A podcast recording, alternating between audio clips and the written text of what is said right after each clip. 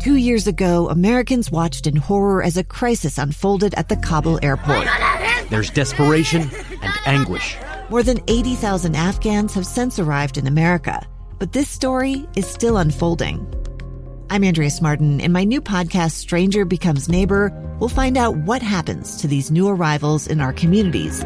Who would help our newest neighbors? Follow us at kslpodcast.com, Apple Podcasts, or anywhere else you listen. Time for the KSL in depth, and we're live with ABC's Alex Stone, who's usually in Los Angeles. But this afternoon, you're in the heart of things in Washington, D.C., just in time to watch the security ramp up at the White House. What's going on over there?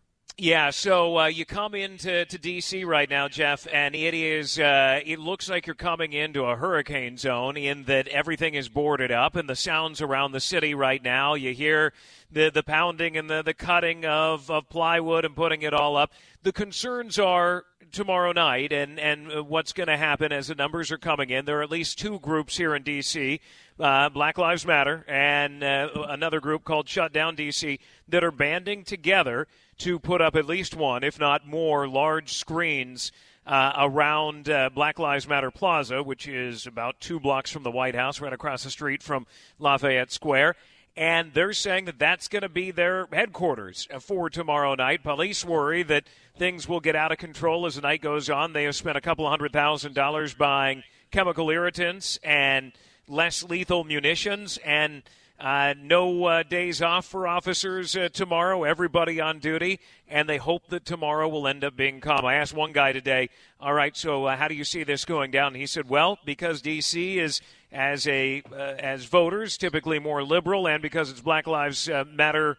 Uh, Plaza that he says if Joe Biden uh, wins, and he expects it to be like Mardi Gras. If Donald Trump wins, he expects there to be uh, quite a few problems uh, in this city tomorrow night. If we even know the numbers tomorrow night, there's a good chance, Jeff, that we won't know. I understand they're upping security meantime at the White House. Are they doing that right now? They are. In fact, uh, all day today, they've been putting up uh, new uh, non scalable uh, barriers. Uh, at least that's what they call them me- big metal barriers around the White House. Uh, really, it's you can't get more than about a block toward the White House right now. And they're doing it for several reasons. one, because of those protests going on. But two, we now know the president has invited about 400 people to the White House for an election night event tomorrow. Indoors is the plan right now. It was, uh, he wanted it to be at his hotel down the street. Uh, but the D.C. government said no, that 400 people would break all the COVID 19 gathering rules, and they told him if you do it, that they would take enforcement against the campaign. So he moved it, or the campaign did, to the White House, where the D.C. city government, they have uh, no control over that federal property, and, and he can hold his event there. But because he will be in the, the uh, building, uh, he will be on property with guests holding an event. They have now been putting up more security around the White House. I would say that you're going to have a very interesting evening tomorrow night, but we're all going to have a very interesting evening. And Alex is going to be part of our nonstop election coverage beginning at 6 p.m., stretching deep into the night tomorrow here on KSL News Radio. A gun in the face. Then all of a sudden, they all kind of lined up. They pointed their guns at me. And this is the point where I thought, I'm going to die today. Started two years of horror for an American in Venezuela.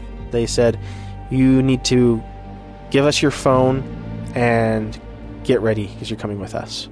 I'm Becky Bruce, and I spent a year researching and piecing together Josh and Tammy Holt's story about their ordeal in a notorious prison. That's when everything started to turn bad.